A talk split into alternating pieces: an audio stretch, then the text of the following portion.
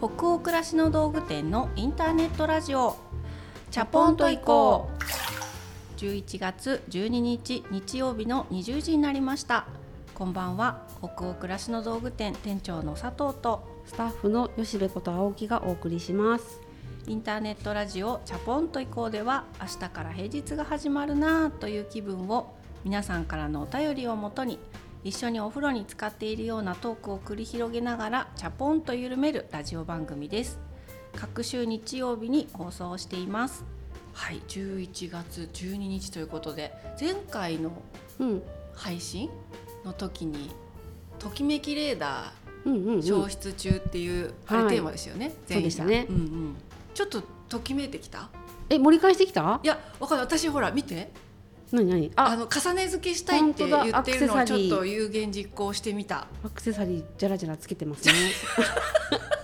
じゃらじゃらって言い方がちょっともうちょっと可愛く。重ね付け。でもじゃらじゃらって言っても二連ですね。うんうん、うんうん、そう。なんかあの頃にプティローブノアの阿部義雄さんの動画を見てアクセサリー重ね付けしたくなった。ちょっと最近のときめきですって言って、うんうん、その後私も買ったりしてまだあんまりこういっぱい洋服とかは買えてないんですけど、はい。アクセサリーからちょっとだけ今ときめき始めました。いいわね。うん。いいじゃない。いいのよ、ときめきレーダーはまだ戻ってきてないんだけど、うん。あのファッションの話から全然それちゃうんだけどね、うんうん。あのハロウィンがこの間終わったじゃないですか、うんうん、10月末でね。そう。あの、その頃にね、うん。パン屋に行ったのよ。いつもよく行くパン屋さんに、うんうんそしたらすごい店内が、うん。ハロウィンパーティーだったの。なんていうの,、うんうんあの飾り付けもいっぱいされててってこと？飾り付けは昨年のが派手だったなと思うんですけど、それ以上に BGM がうん。すごいハロウィンで、うんうん、BGM 大事だなと思ってあー。そこの中でこのお化けのパンとかをうん。こう買いながら、うん。ハロウィンのうん。音楽聴いてら、すごいときめいたんですよえー、ね。いいですね。で大事だよね、うん、なんかアトラクションみたいだった。パンを買うアトラクションにうんうんうん。こうレーンに並んで乗ってるみたいな、うんうんそしてお化けのパンを買う。お化けのあの BGM 聞いてたら買っちゃうよね。ん。そうだね。これからだからもうすぐクリスマスソングになってくるじゃない？パン屋さんも。雑貨屋さんとか行って。も、あれがまた載せられちゃうんだよね。そうなの。そうなんだよね。なんかシャンシャンシャンシャン言ってると 気持ちもシャンシャンしてきて。シャンシャン上がってくるよね。そうなんだよね。あらこのコップかわいいとかってなってくるあの不思議あるよね。だから私生活のシーンとかに、うん。あの BGM そういえば自分でも準備するし、うんうん。街中で聞こえてきた時にあってこうなんかこうわって湧く感じ、うんうん。大事にしてたなと思って、うん BGM ですねときめき。ま。さに。でも私もこの「チャポイコ」の収録の前うにん。会社来て、だいたい30分から1時間ぐらいあるじゃない、うんうん。ちょっとなんて準備時間みたいな、はいはい。必ず「チャポイコ」の前私イヤホンしてうん。あの YouTube でいろんな BGM 検索してうん。好きなプレイリストとかがあるんだけど、はい。それ聞いてこうちょっと気持ちをハロウィーンじゃないけど高めてからここに着席してる、うん。だからへー BGM っていうか音楽の話前もね吉部さんと何かの回でしたことあるけど、うんうん。なんかいいよね。いやいいよね。ね。助けられるわ本当に。ね。皆さんもどんな最近を過ごしていらっしゃるでしょうか。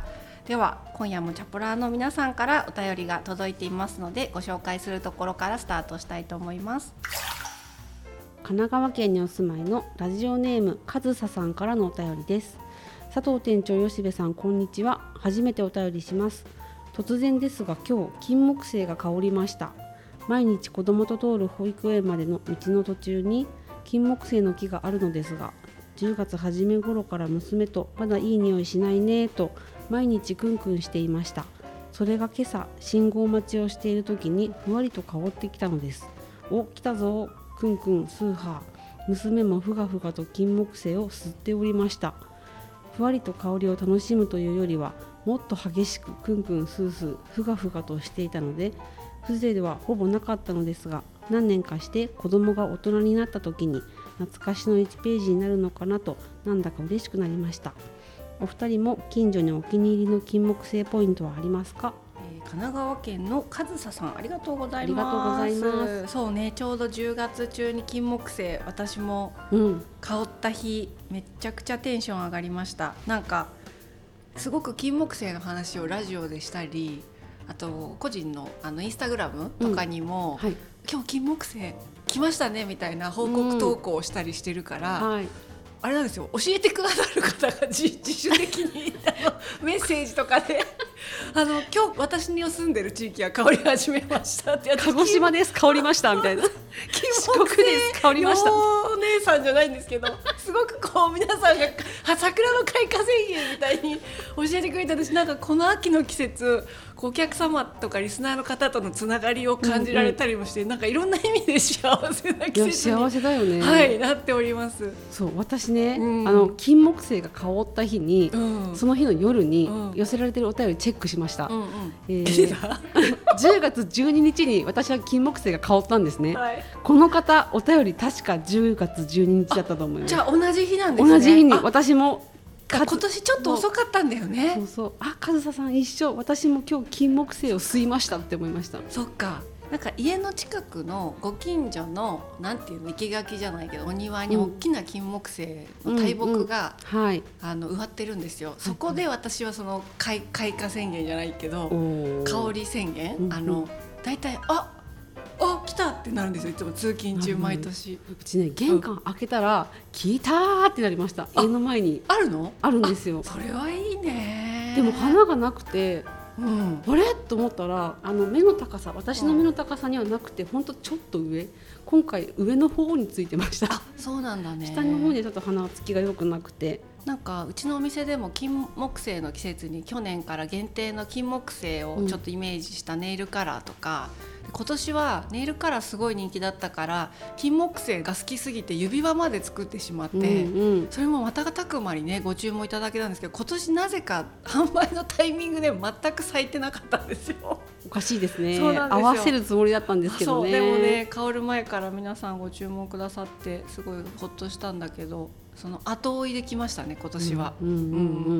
でもこの上総さん娘さんとあの毎日こうまだ来ないねまだ来ないねって言っててねうん。多分私たちみたいに来たぞっていう日に2人でクンクンスースーふがふがと、うん、香ったっていうお話で子供さんが私たちみたいに大人になった時になんかお母さんと一緒に保育園帰りにあんな風にふがふがしたなっていうのがうん。思い出されたらいいなってなんか一緒にそんな風に思っちゃいましたね。本当だね。うん。私は覚えてるよね。み 見てないけどこの私この状も覚えとく。況。私ももう覚えてるよ。上総さんちのね、うん。ね、なので、まあ、今年もちょっと金木犀がはい。やっと話題にできて幸せです。はい、ありがとうございます。じゃ次のお便り行きましょラジオネームたんぽぽさんからのお便りです。こんばんは。いつも楽しく聞いております。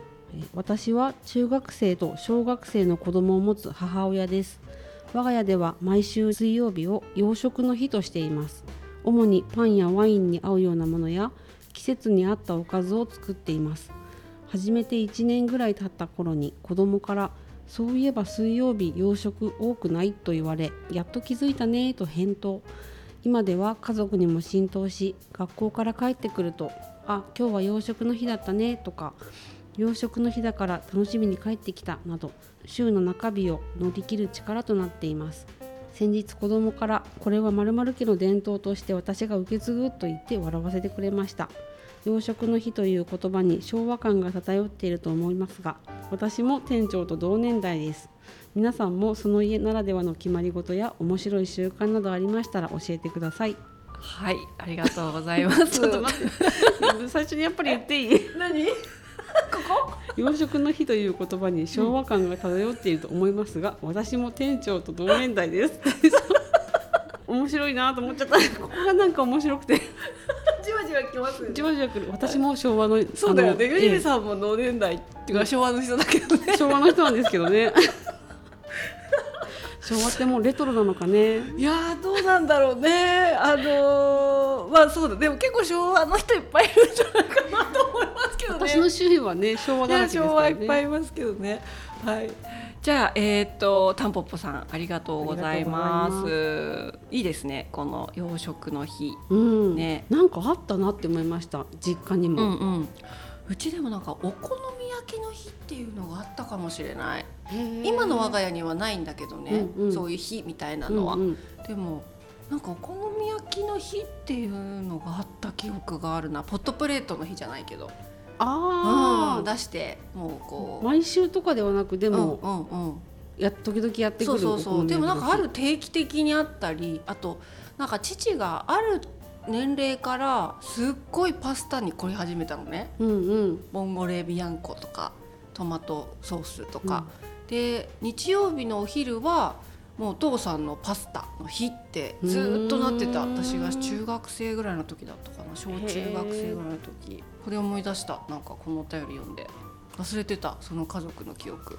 なんかあったなと思って、テレビの CM でね金曜日はカレーの日っていうそれが、うんうん。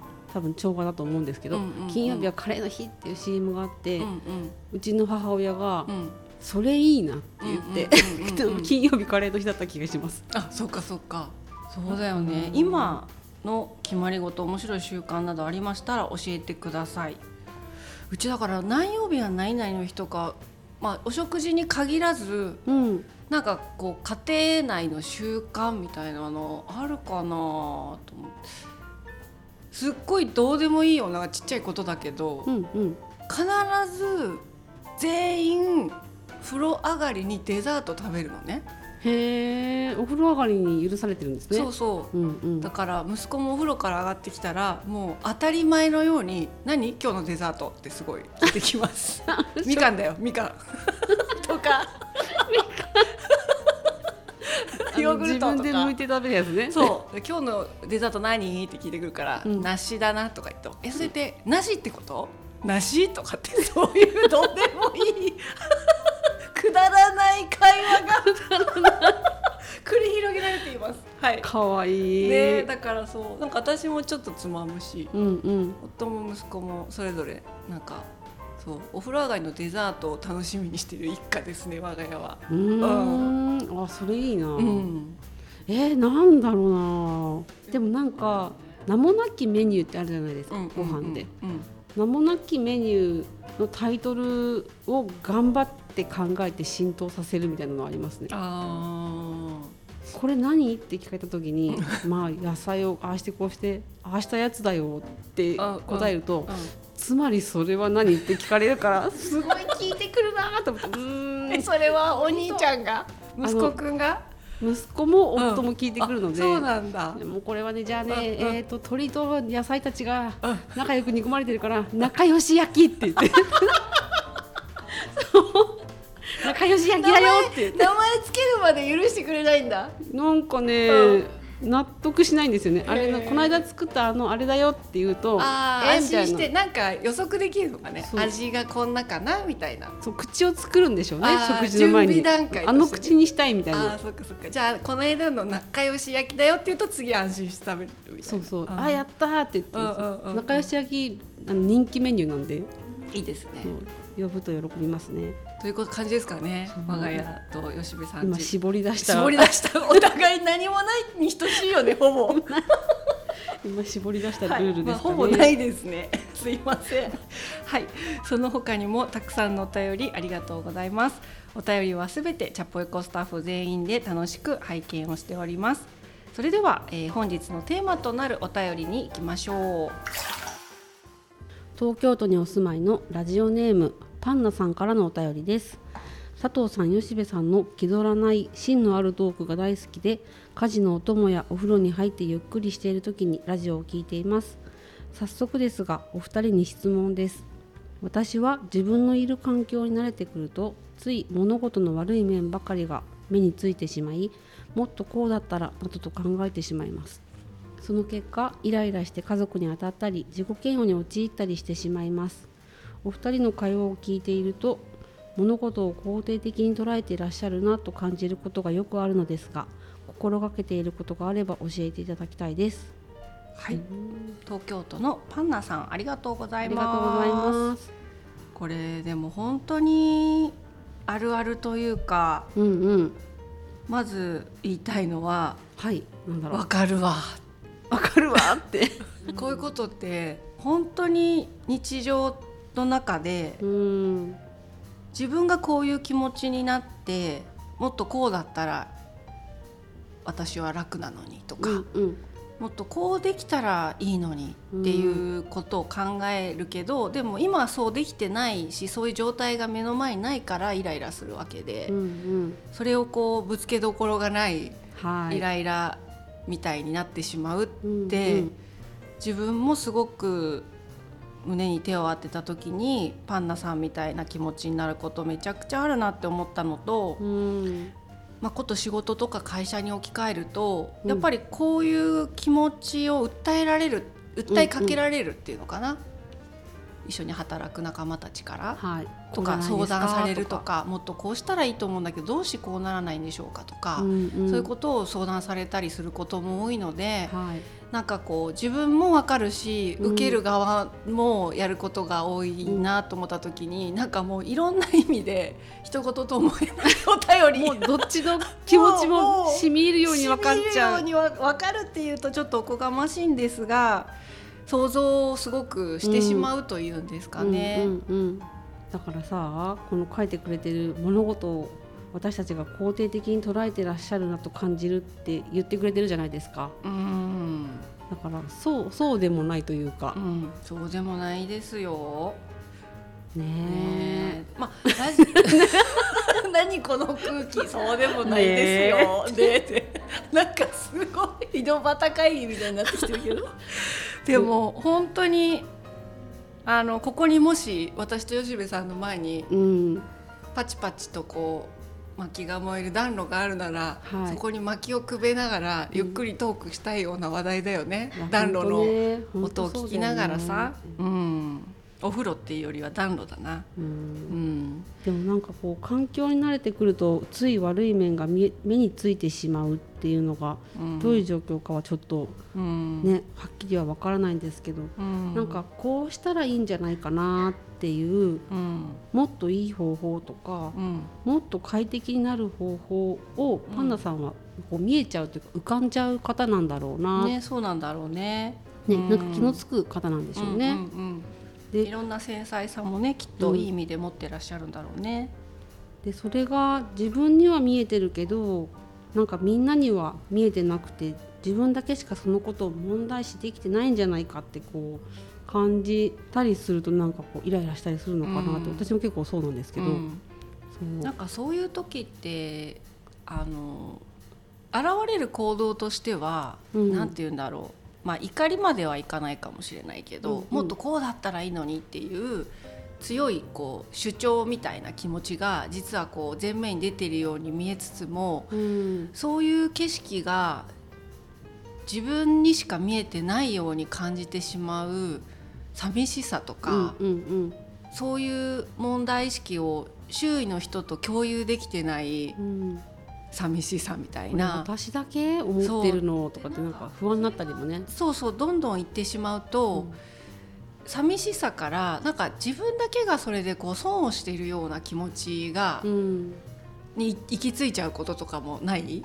あるある。あるよね。頭の中ではいつもそうだよね。ね。だからなんかすごいこれって気持ちとか感情が背景にあるお話だろうなって思った。うん。うん。だけど私もなんかどっちの立場にもなるなって、うんあの店長が言ってたように私もそうなるんですけど、うんその大程度のね、ん。大きさとかそういうことじゃなくてどっちもあるなっていうのが分かると、うん。ああ今こう言ってくれてるこの人はそういう景色が見えてるんだなっていうのはこうちょっと理解できるというか、ん。で今そう求められてるっぽいけどでも自分はそう思わないんだよなっていうのをこう、うん。冷静に考えるじゃないですか、うん。そうするとやっとそこから会話が始まるというか、それあそう思ってたんだねみたいなこうちょっと方向が見えてくるので。うん。見えてたものは違うけどなんかわかるねっていう。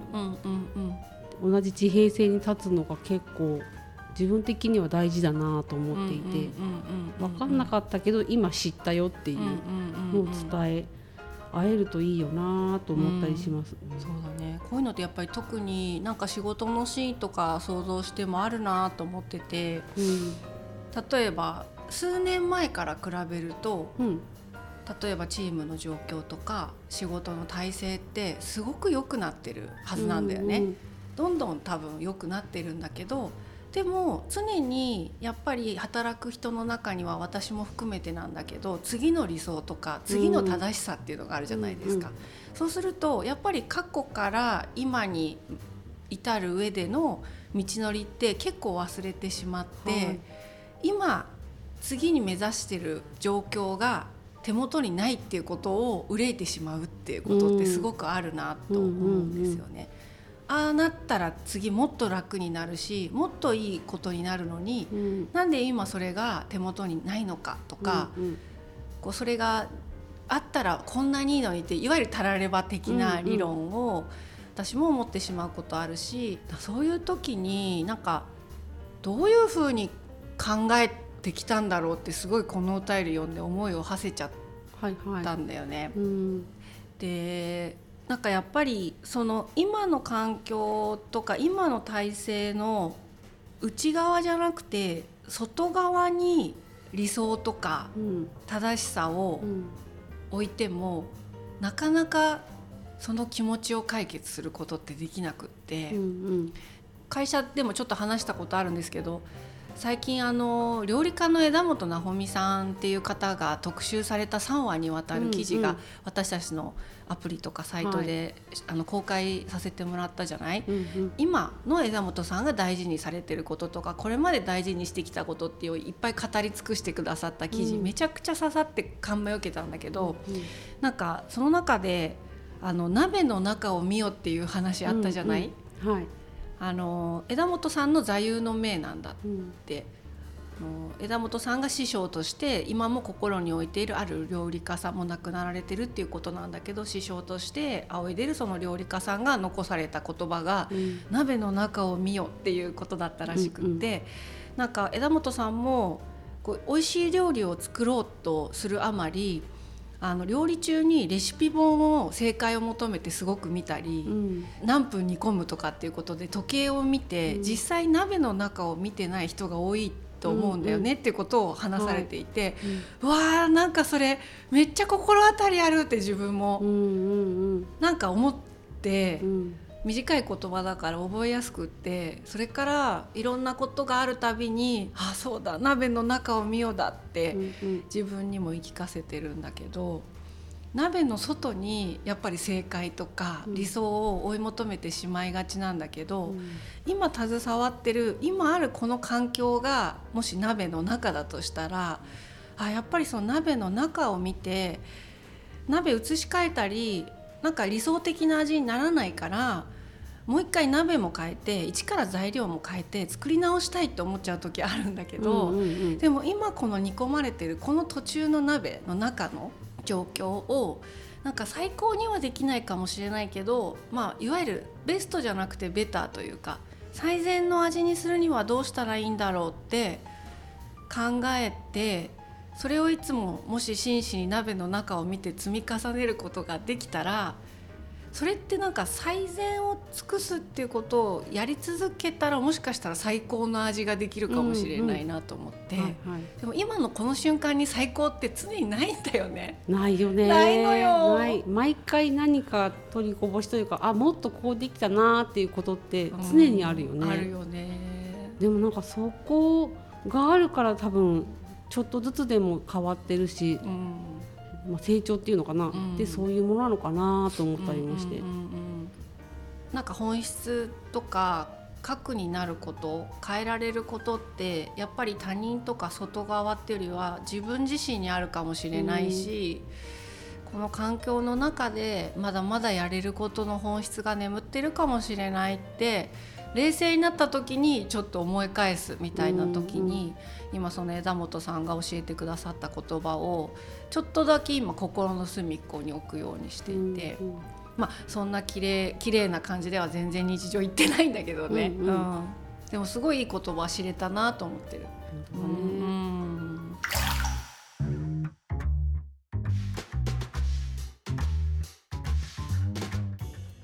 自分がそのこの気づいちゃう時っていうのは、うん。その分野に対してすごく解像度が高いっていうことだから、うん。まあ、気づいたこととかこうなったらいいのにっていうのは希望としてやっぱ持っていていいしうん。伝えられる場面で伝えてったらいいんだろうなと思うんですよね。うん。でそういうリクエストを自分がもらった時もあこの人はその分野で私よりめっちゃ高い解像度を持っている人なんだっていうなんかすごい尊敬ができるというかそういう提案が来た時に、うん。あそういうの見えてるんだっていうのうん。が、新しい目をもらうか視点をもらう感じですよね。うん。なのでこうだったらいいのにっていう不満とか要望をもらってるっていうよりはいつも提案をもらってる気がしてるんですよね。うん。こういうのってどうでしょうっていう、うん。でそれが今回できるかできないかっていうのはなんかその時の現場の,、ねあのうん。力だったりもするのかなと思うので、いつかそうできるといいなっていうこともあるだろうけど今ここまでだわっていうのもきっとみんなありながらうん。生活したりうん。仕事したりしてるんだろうなってなんかこうこれを読んだ時にそういうことを思いました、確かに。お便りいただいた時に。うん。そうだね。なかなかそういうふうに吉部さんが今言ったみたいにこうあこれは提案なんだなって受け取れるシーンと、うん。なんかパッとそうは切り替えられなくって、うんうん。あすごくこう要望を受けてるって、うんうん。なんか思ってしまうシーンと、そなんか提案もらった時に、う、うん、それができそうだったりすると余計やりたくなっちゃうじゃないですか。そうだね。あそれいいねってなりやすいよね。うん。ちょっと無理があるけど、うんうん。でもやればできるよねっていう時になんかそのイライラみたいなのが、うん。ああだできるのにみたいなのになっちゃうかもしれない。そうだね。確かに。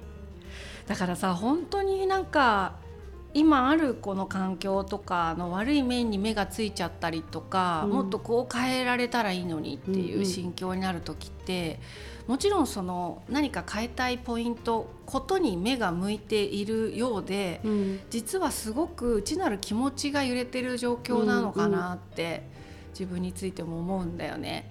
それが変わるかどうかっていうことが実は大事なんじゃなくて、うん。なんかそこで自分に対しての不甲斐なさがあったり、何かに対して不信感を持ってしまっていたり、そういうことを通じてすごく孤独感を感じてしまっている時にこの気持ちを誰かに分かってほしいっていう、うんうん。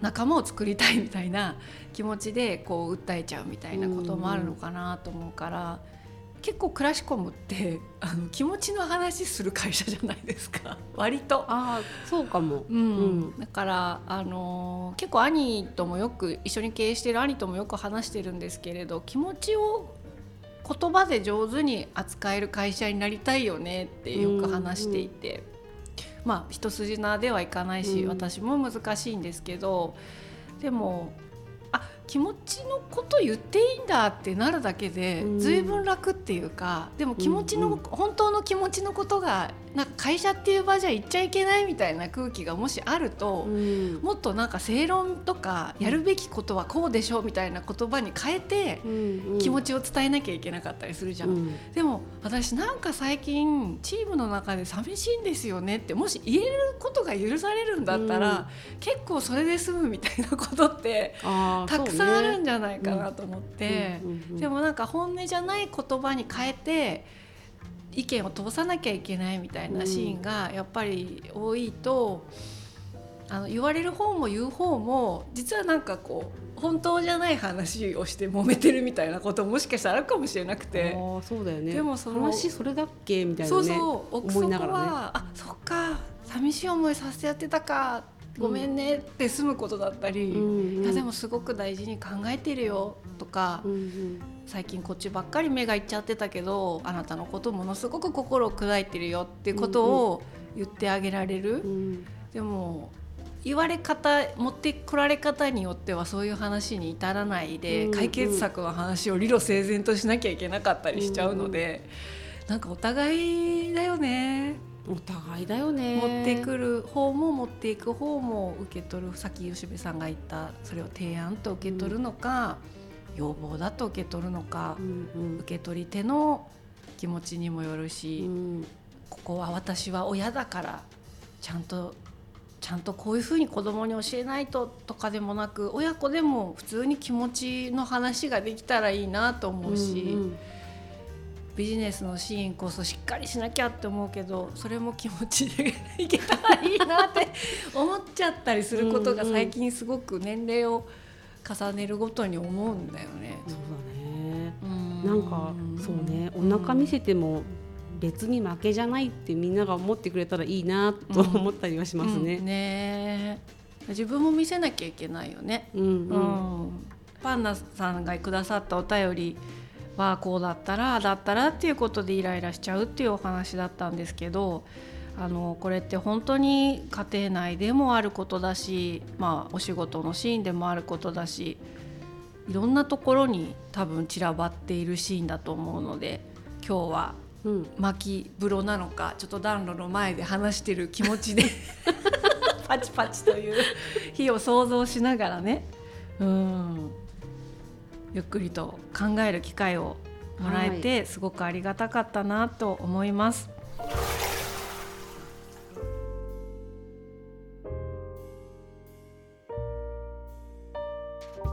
じゃあ今夜のインターネットラジオチャポンと以降はここまでです。皆さん本日のお湯加減いかがでしたでしょうか？今日はねなんかうん。お湯なのか、お風呂なのか暖炉なのかって話も出ましたけれど。はいたまに暖炉もいいんじゃない？なんか私暖炉好きですっごく。思い出した。なんかすごい昔に。昔って言っても私とお兄ちゃんがそれぞれ20代前半でなんかの用事があって那須の方にうん。お兄ちゃんとお母さんと私とでペンションかなんかに一泊したことがあったのね。はい。そこのお部屋に暖炉があるうんうん。ペンションでなんかねすっごい暖炉があったおかげで親子で夜通し喋ったっていう。へえみんな暖炉に向かって喋るのよ。なんか囲うん。んで、あれいいね火って、火っていいよね、うん。あとあれもよかった。ペレットストーブ実用の話になるけど。あのこうこういうさなんだっけ？どういうどういうどういう？ガラスで囲われたそうペレットストーブあやのつ、なんかね鹿の餌みたいなこの丸っこいうん、燃料を入れとくとねなんかいいタイミングでパラパラパラってそれが投入されて、うん。ポって燃えてすごいあったかくなる。へえ私が言ってるガラス張りのじゃない。へえあでもなんか見た目はちゃんと暖炉感あるね。そうそうそう。あのすごいよかった。リトルフォレストでパン焼くストーブみたいじゃない？あれねあれは本当に薪なんですけどこれはちょっとまた違うんですよいいですね。何の話だって。何度かですよ。暖炉はいいんです。よ何度だ。すいません。何度かですよ。暖炉いいよね。から暖炉あの暖炉もいいようになっちゃった。いいもうさ収集がつかないね。もうマジカルバナナが止まらいないや。はい。じゃあ温度をお願いしていい、はい。そろそろ。じっくり取り組みましたよ、うん。えー、45うん。はい。じゃあ45度ということで。はい。じゃあ今日も皆さんの気分が少しでも緩まると嬉しいです番組は北欧暮らしの道具店のサイトやアプリに加えて YouTube や Spotify など、え合計8箇所で配信をしています、えーぜひご自分のライフスタイルにフィットしたプラットフォームでお楽しみください。え番組公式グッズや LINE スタンプなども販売中です、え当店のサイトやアプリからぜひチェックされてみてください。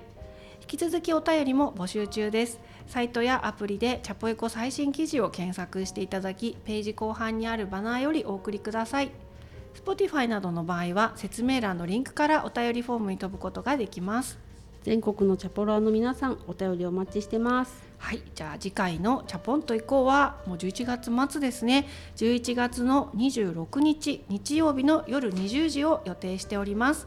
それでは年末に向かっていきますけれども、明日からもチャポンと緩やかにそして熱くいきましょう。北欧暮らしの道具店店長の佐藤と、スタッフの吉部こと青木がお届けしましたそれではおやすみなさい。おやすみなさい